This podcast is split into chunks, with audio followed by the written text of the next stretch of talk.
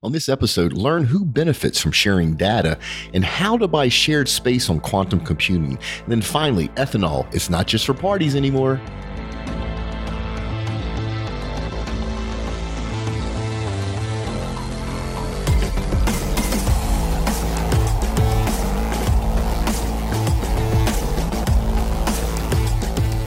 Oil and gas has always challenged technology.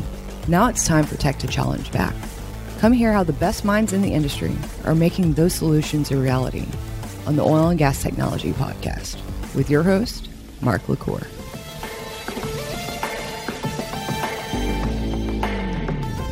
All right, we're back with another episode. Before we get into our guests, I just want to say all this is made possible by Flutura, the sponsor of the show, Actions Not Insights.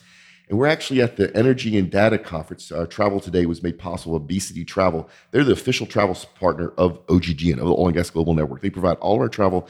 If, you, if you're in the oil field and you worry about getting people and parts places that you need them immediately, check out BCD Travel. They do really great work out there. And since we're at the conference, I'm lucky enough to have grabbed a couple of really cool guys. So I have Ulisses Mello. How you doing today? Yeah, very well. Thank you for Yeah. having me. Renato Cerqueira. Did I get that? Cerqueira. Cerqueira. And y'all don't sound like y'all are from West Texas. Not really from Brazil. From Brazil. Yeah. I love Brazil. And Brazil is one of the locations where IBM has a, is it a research and development center?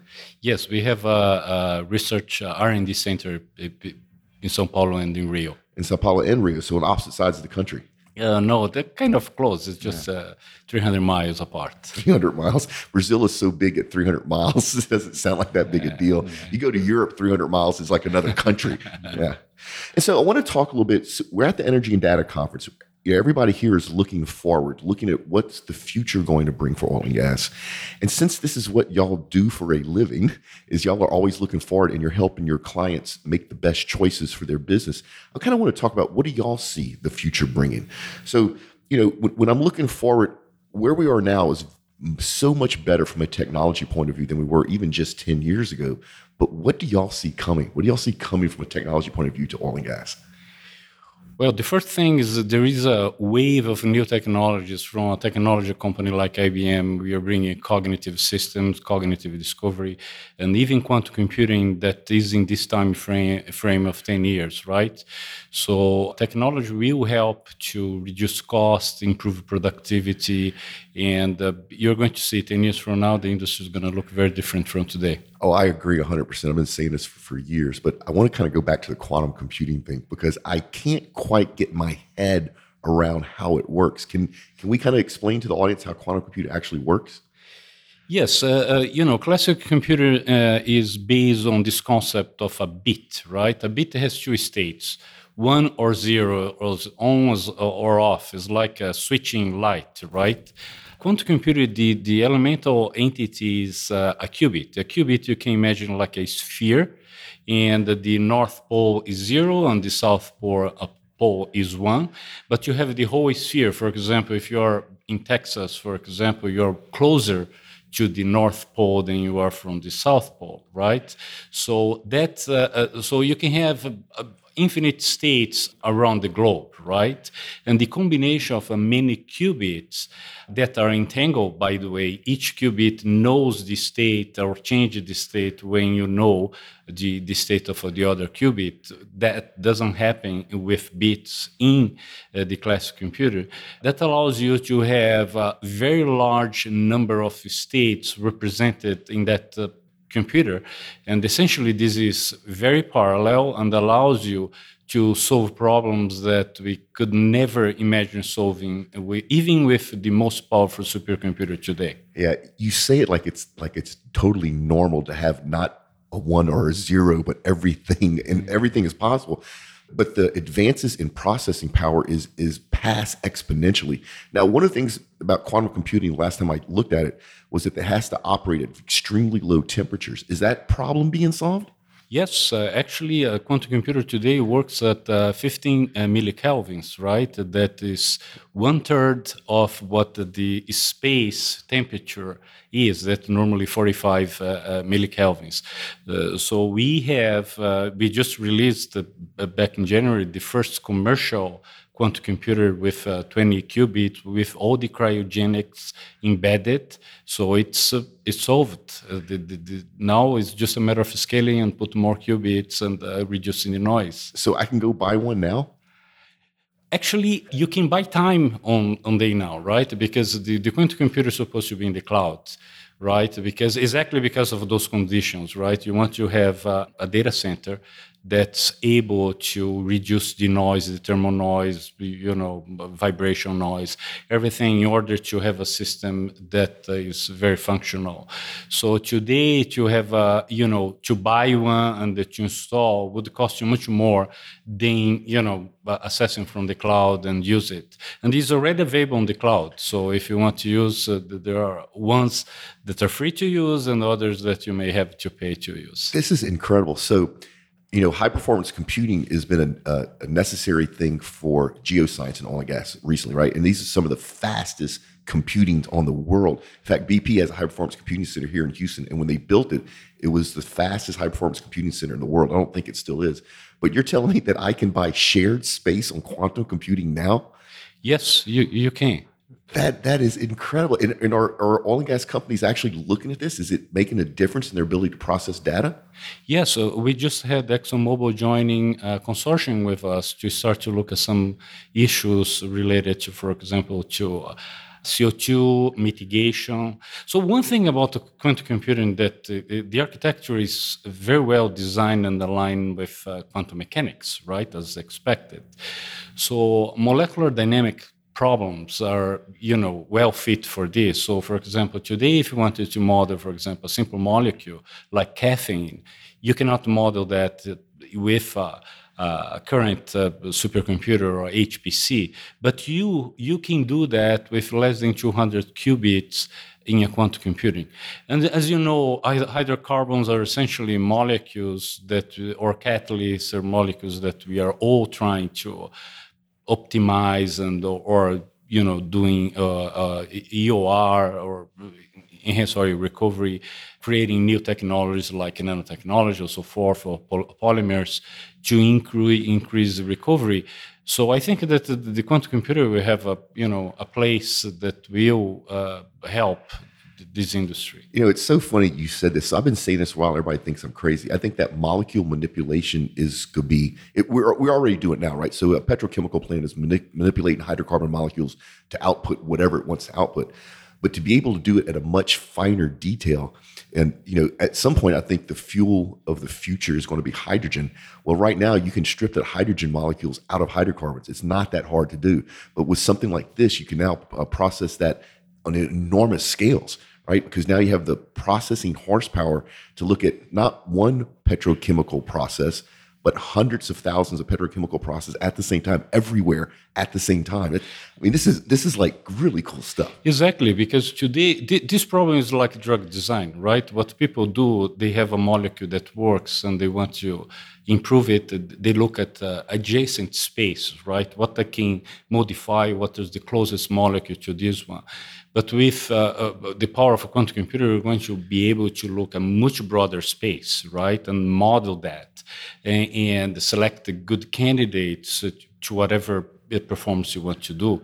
So I think that this is going to be a revolution in oh, space. It, yeah. it, absolutely will be. And we talked before we turned the microphone a little bit on, on one of the things that the oil and gas industry is looking at, uh, regardless of what you believe about CO2, is, is that we're looking at ways to understand the CO2 emissions to figure out how does it interplay with the climate?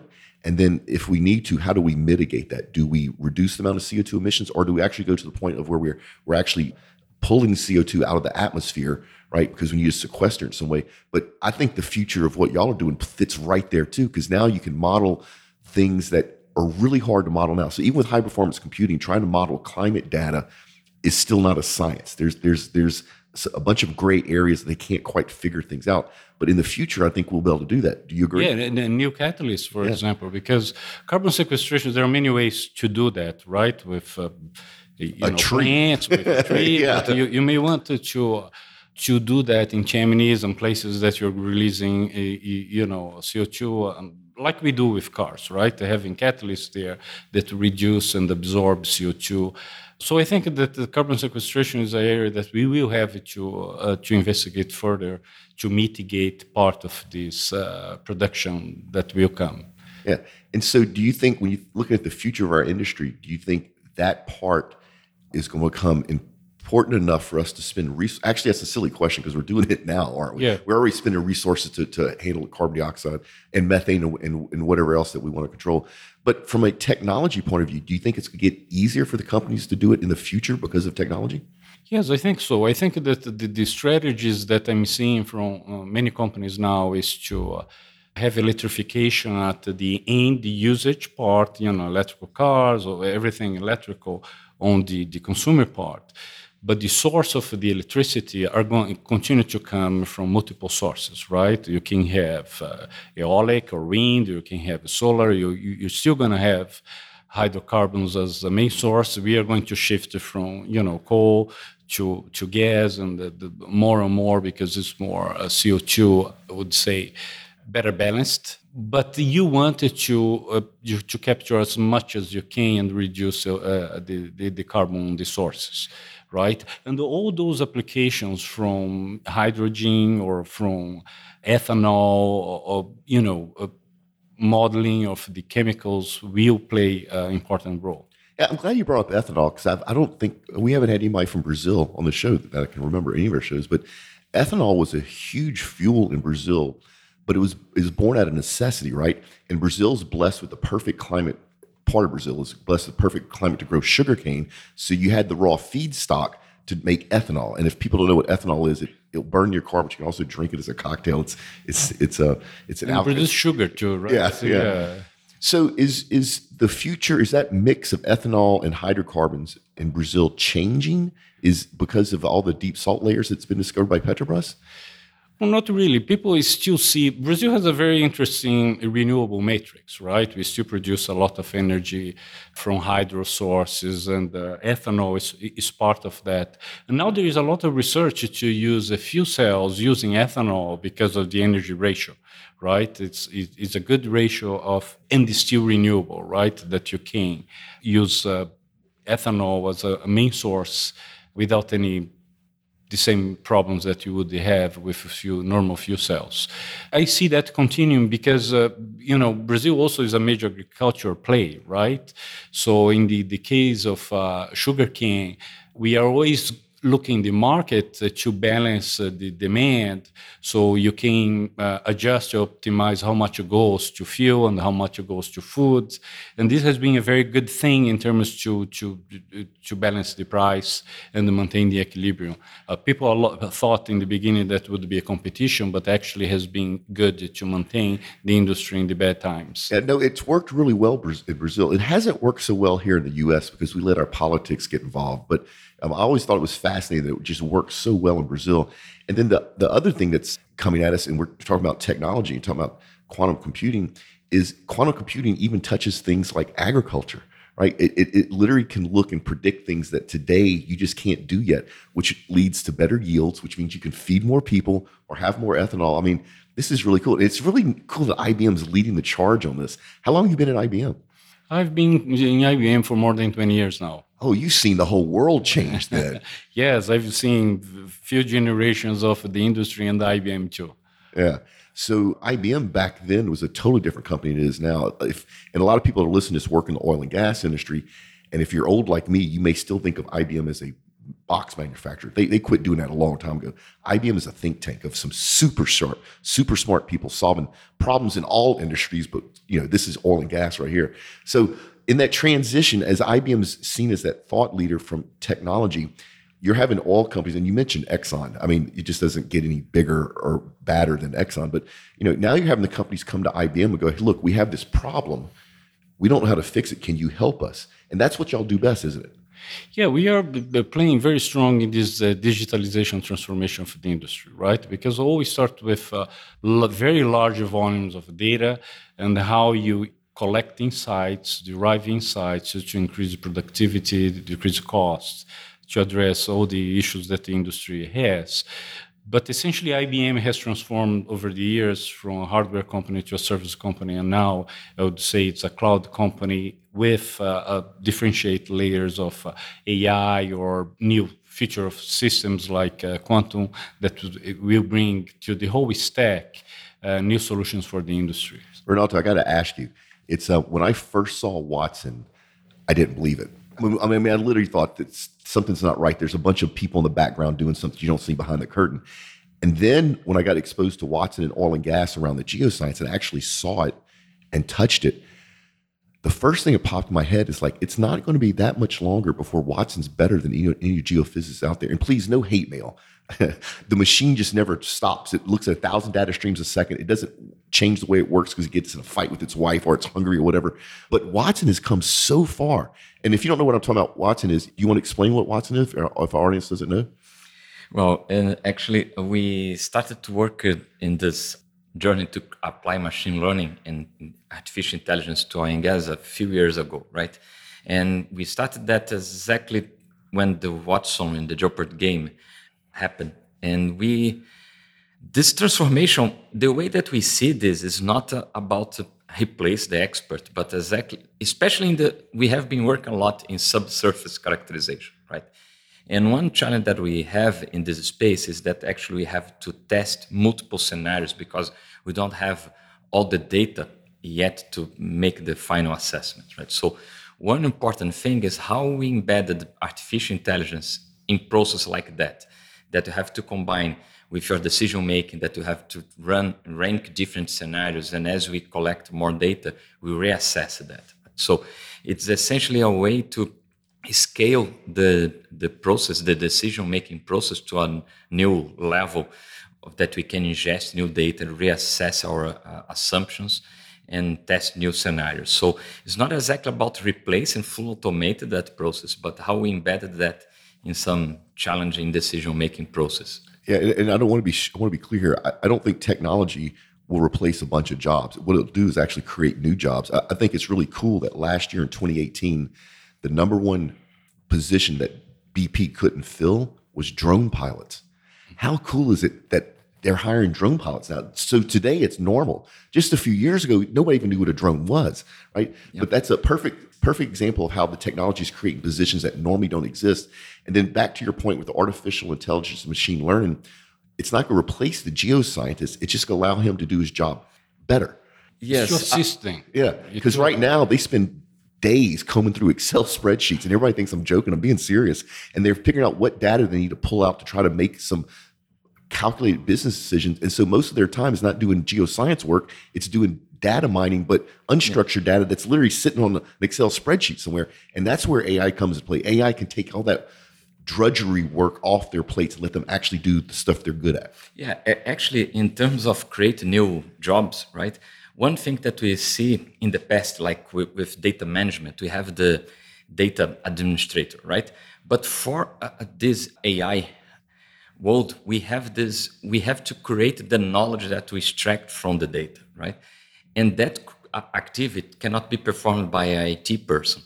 It has to be done by someone from the domain yep. that understands that knowledge, can create that knowledge, that create that repos- knowledge repository for the company. So this is something that has to be done for domain experts. Otherwise, wouldn't be able to assess and judge correctly the. Yeah, and that's one of the the things I have my eye on as far as artificial intelligence is. So you're right. So data is just data. And when you when a human can see patterns in that data that's useful, that's when it turns into knowledge. And that's the part where AI is like this close.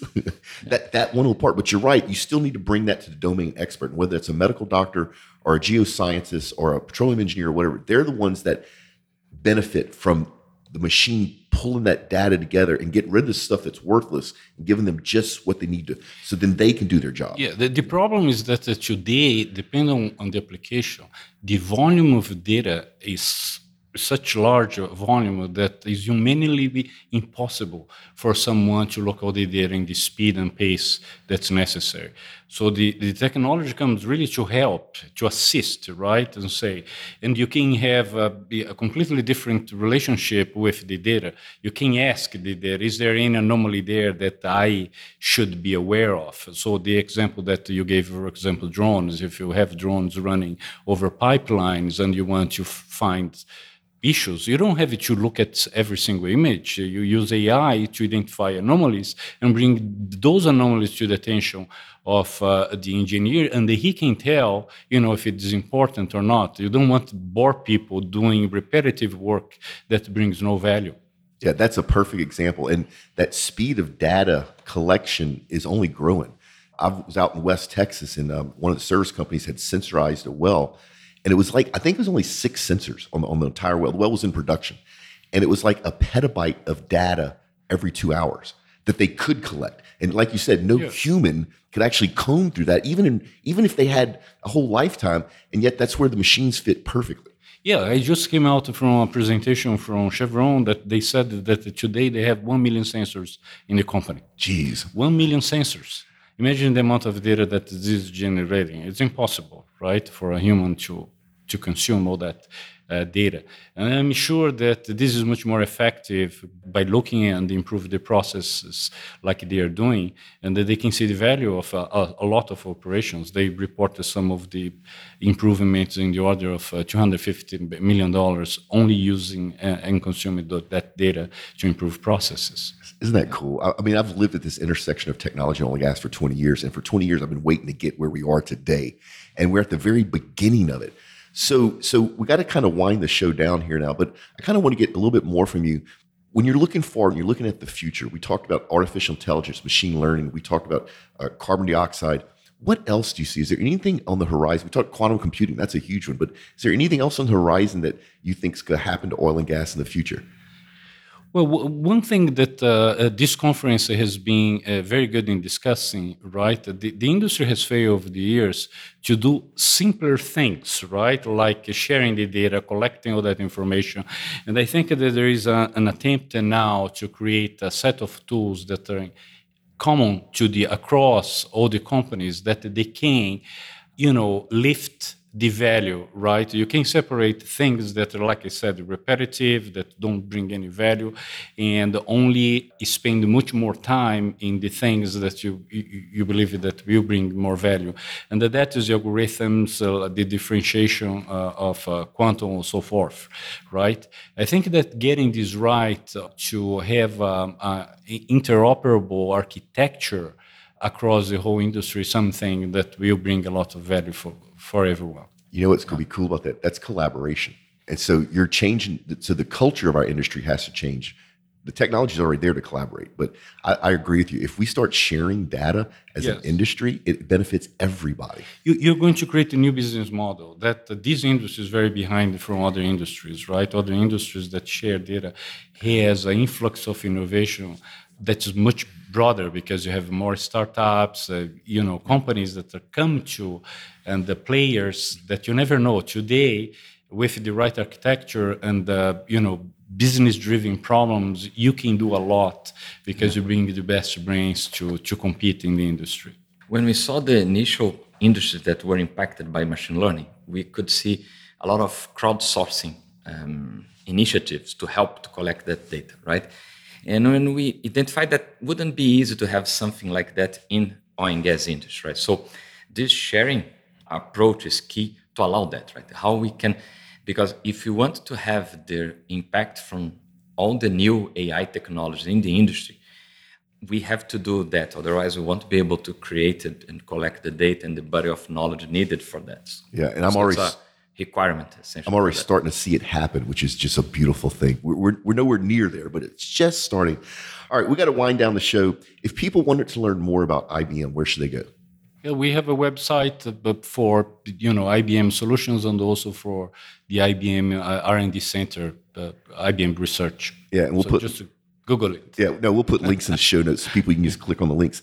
And then uh, Ulisses and, and Renato, if people want to learn more about you, I'm guessing LinkedIn is the best place. Yes, yes. Yeah, yeah so we'll also put uh, links to you, both your LinkedIn profiles on there.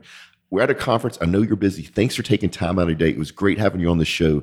we got to come back. Actually, we're trying to plan a trip to go to your R and D center in, in uh, Rio and actually shoot some videos. So, audience, stay tuned. We may actually get to shoot some video of some of the really cool stuff they're doing. All right, we're getting close to having to wind the show down. It's time for product reviews. Now, please, please, please, people, I'm looking for gadgety type stuff. I'm looking for things you can hold in your hand that's useful in your day to day activities.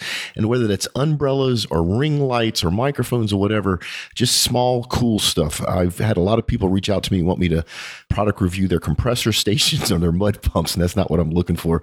So today we're going to review something we hear we use ourselves here at OGGN, which is a Sennheiser PC8 USB headset. So for all of our remote interviews, we ship this headset out to people and we get fantastic audio. I think it's less than $30. If you're somebody that spends a lot of time on Skype or Google Hangouts or you need a way to record good audio remotely, check out this headset. It's it's a mainstay in our tool supply. If you click on the link that's in the show notes, we get a few pennies. It doesn't cost you anything. It's just another way to support the show, but we love this headset. We use it for all of our remote interviews. And then listen for the end when Julie gets through with events on deck. She'll talk about the street team. And then once again, a big shout out to BCD Travel, who is our travel partner of choice, making sure me and the rest of the OGGN team get where they need to be on time, safely, quickly, and effectively. And then finally, big shout out to Flutura, who's a sponsor of the show. They're giving away this really cool Port Authority cyber backpack. So go to the show notes, uh, click on the link. We give away one a week. Hopefully, you'll be the man or woman that wins this. It is really an awesome backpack. And while you're online, go ahead and go to the website and give us your email address. It's oilandgastechpodcast.com. We promise never to spam you. Uh, we only use that to help help you be notified of important stuff we're doing, our cool stuff we're doing. And while you're online, go ahead and join the LinkedIn group. Uh, it's OGGN. It's growing like crazy. It's the home for this show and all the other podcasts. I think we're up to about seven right now. All right, so now it's time to get out of here. Uh, we are making sure that you don't get left behind one episode at a time. And here's Julie with events on deck. Okay, before heading into the events on deck for July, I have a few OGGN announcements we moved our happy hours to quarterly. And so the Houston and Midland happy hour will be in sometime August or September. Be on the lookout for the date to be announced. And we are launching our Denver happy hour on August 29th from 4 to 6 p.m. All the details are below. And now let's move on to the events on deck. We have the Argentina Oil, Gas, and Energy Summit 2019. That's July 10th and 11th in Buenos Aires.